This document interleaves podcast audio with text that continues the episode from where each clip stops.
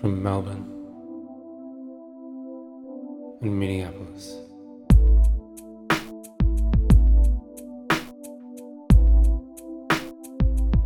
This is for Christ's sake.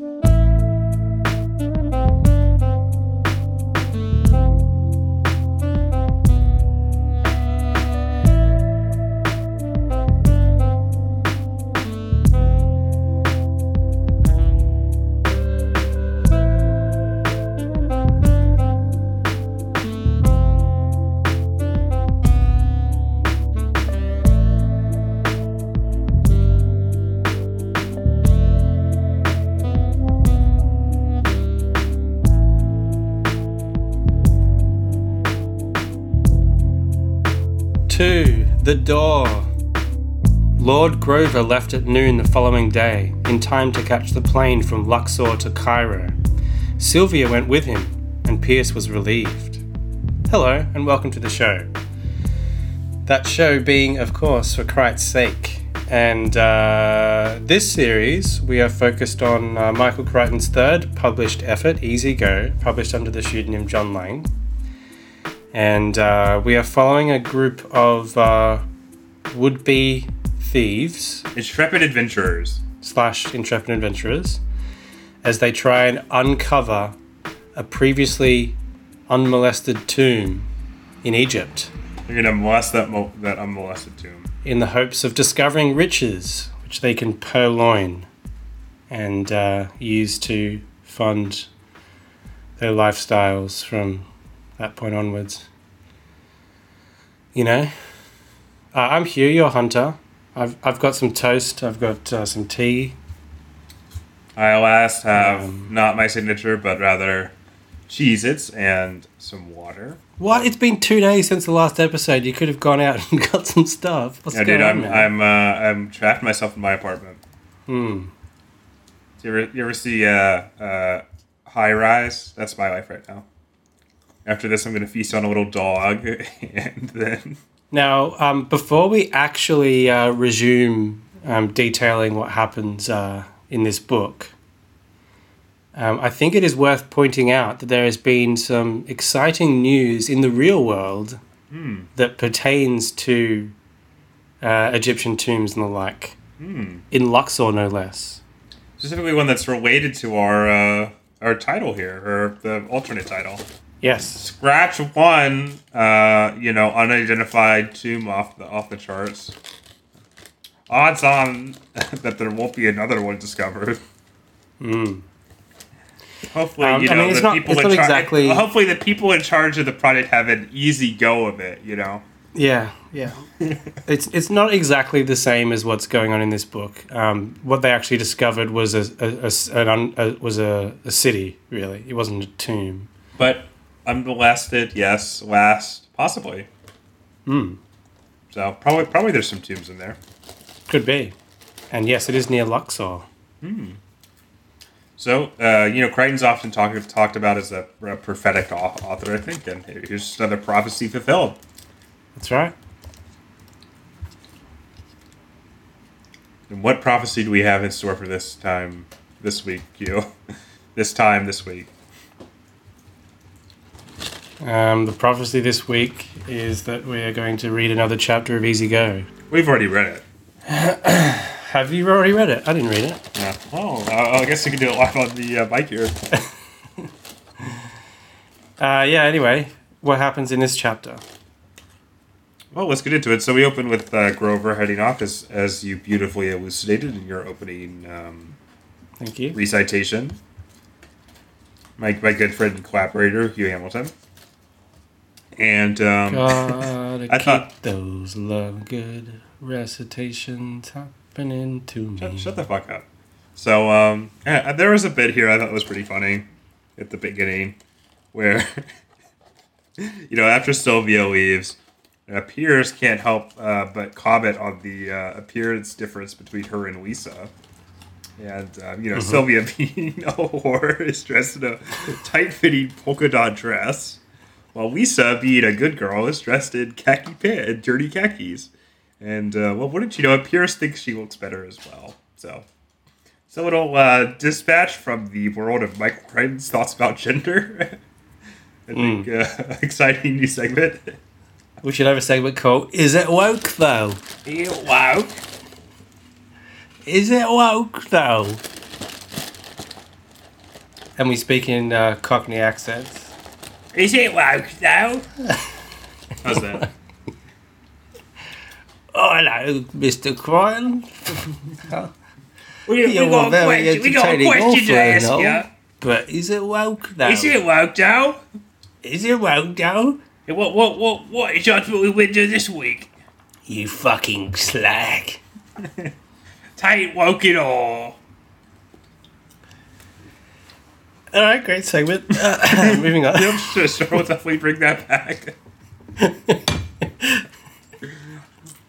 right, so Sylvia and Grover de- depart. Um, there's another thing I thought was funny, which is um, later uh, Lisa uh, lights a cigarette. Oh yeah, this is good. And Crichton drops. We should we should enter into a segment of the Crichton out loud to do this um, line justice. I think. Is riding men proud? Come on, let's hear it right about now. For crying out loud.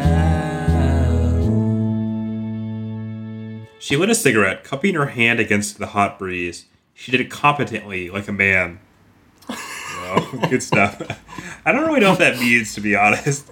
do you, do you, I mean, I get what it means in the context of, like, you know, Crichton wanted to be a misogynist. You know, like, oh, obviously, a woman would never be able to light a cigarette, you know, correctly in the breeze. But I didn't really get the the action that she was taking that made it competent. Do you know what I mean? was it the cupping? But they already, she already, he already described this. It, it seemed like it wouldn't need the extra line there, you know? It would make more sense if he simply wrote confidently. But that's not as mean. Um, but the but the addition of like a man uh, sort of um, you know shakes it up. It makes it stranger. It defamiliarizes the original bit.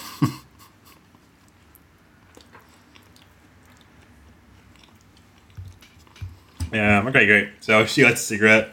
Just some like dumb talk. Pierce talks about what do you do with his riches after they do it. Um, it's like every uh, person in every one of these uh, crime stories doesn't really seem to have a goal beyond just getting the money.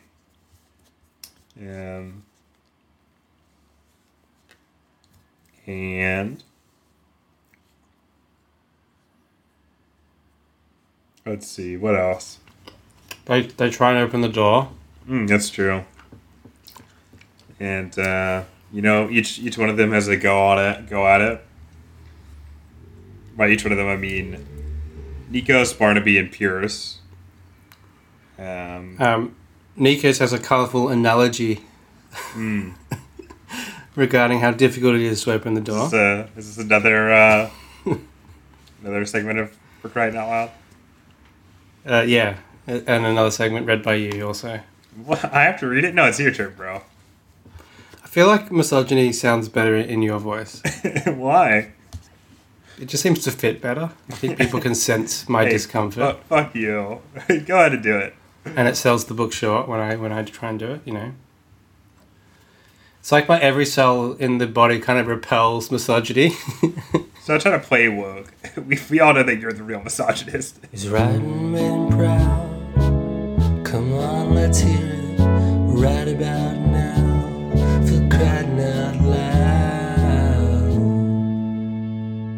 So uh, yeah, um, Nikos is trying to open the door, and at one point he says, "Harder to open than a virgin's legs." Mm. Uh huh. Good one. Yeah, Look, can we, can we take that again? The virgin. No, you the- take get one the chance. line. That's the take, point. Take, no, take the take the uh, line reading again. we don't need to. We've already got that good joke out of it. No, no. Let's let's hear it. Let's hear it one more time. Wait a minute. Is that what you meant? That line? No, I meant the the virgin line. The virgin line? Here, I'll, I'll make you a deal. If you do it again, I'll do it once. Okay. Harder to open than a virgin's leg. Where's your Nikos voice, dude? What is he, Greek? Yeah, I, I, I guess I guess we don't really know. He's living in Greece anyway. But he was raised in Melbourne. Harder to open than a virgin's legs. What's that? What the fuck is this? You, you have this great, like, you know, Grover voice, and then, then just. Harder to open than a virgin's legs. All right, now it's now it's my turn.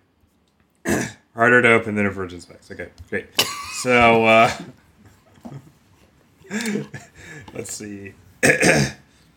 but um, just like you know, Ba-dum, ba, ba-da-dum, bow. is that your bod uh, thing? yeah. That was my um uh who's the musician guy who does all the Bond music? I- Ennio Morricone. No. Uh, I know his name. Broccoli. No, that's the producer. Uh, Barbara Broccoli. I'm thinking of Tinto Brass, but that's not right. Just because his name's Brass. Wow, what a, what a cheeky joke.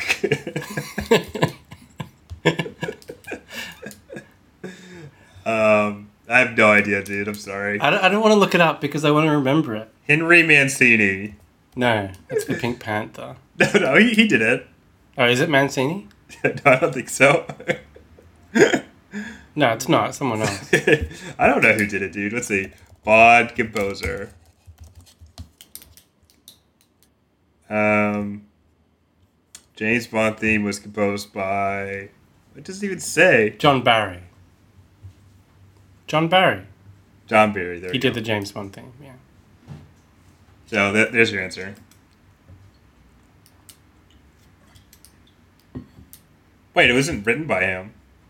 No, but he was like the guy who arranged all the scores and. It was stuff, Monty so- Norman. He composed it. But like the sound of Bond, as in like the big brassy arrangements, is John Barry. That's what I was getting at. Jesus, dude.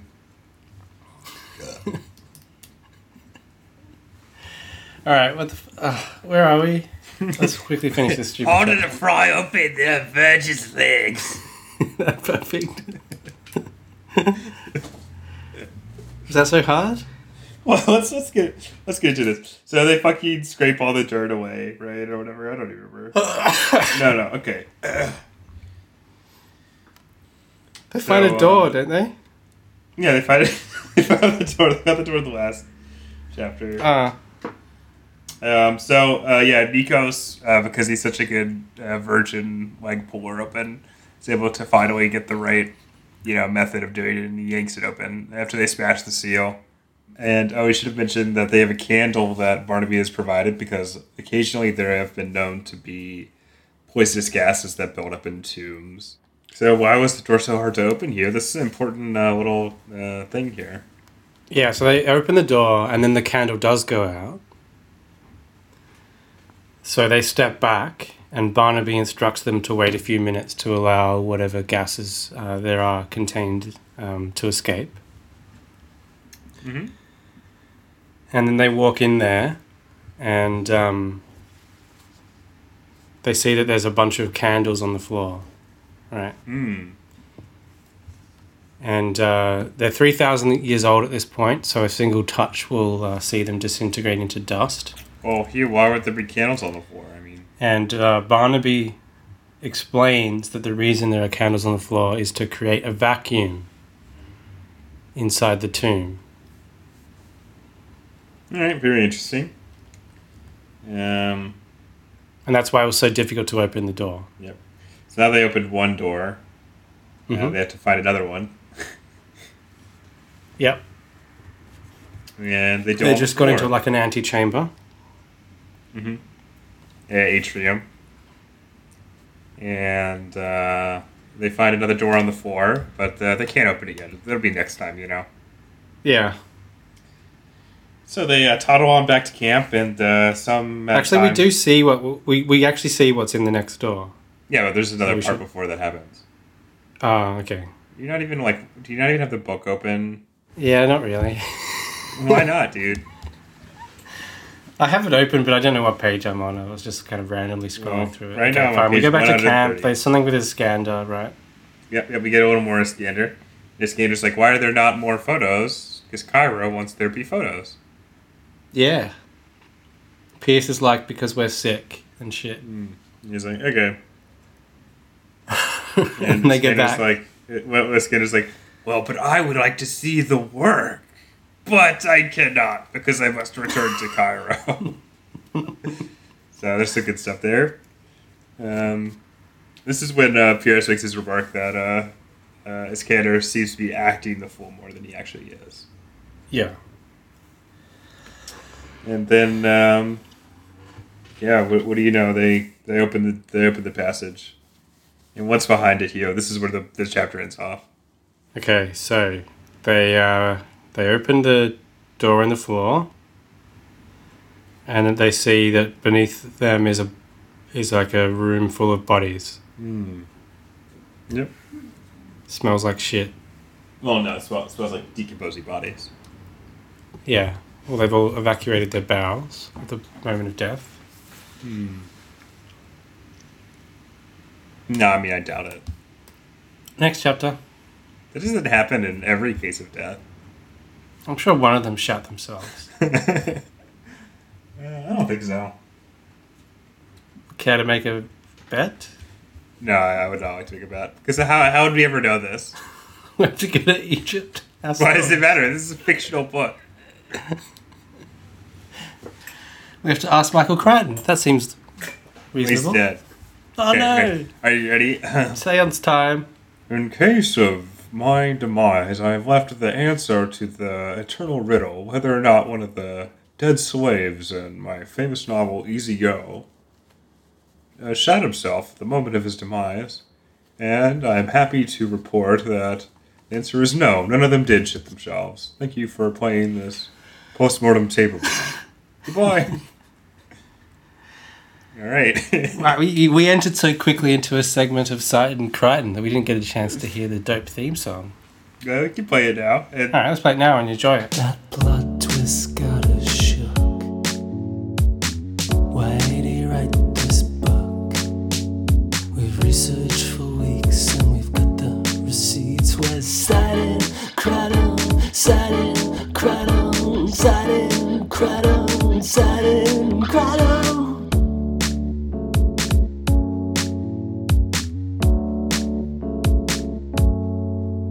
All right, come on, come on. We got we got some other we got some other pods. We got some more uh, chapters to do. Alright, next chapter. Goodbye. Bye. I'm so happy that we brought this back.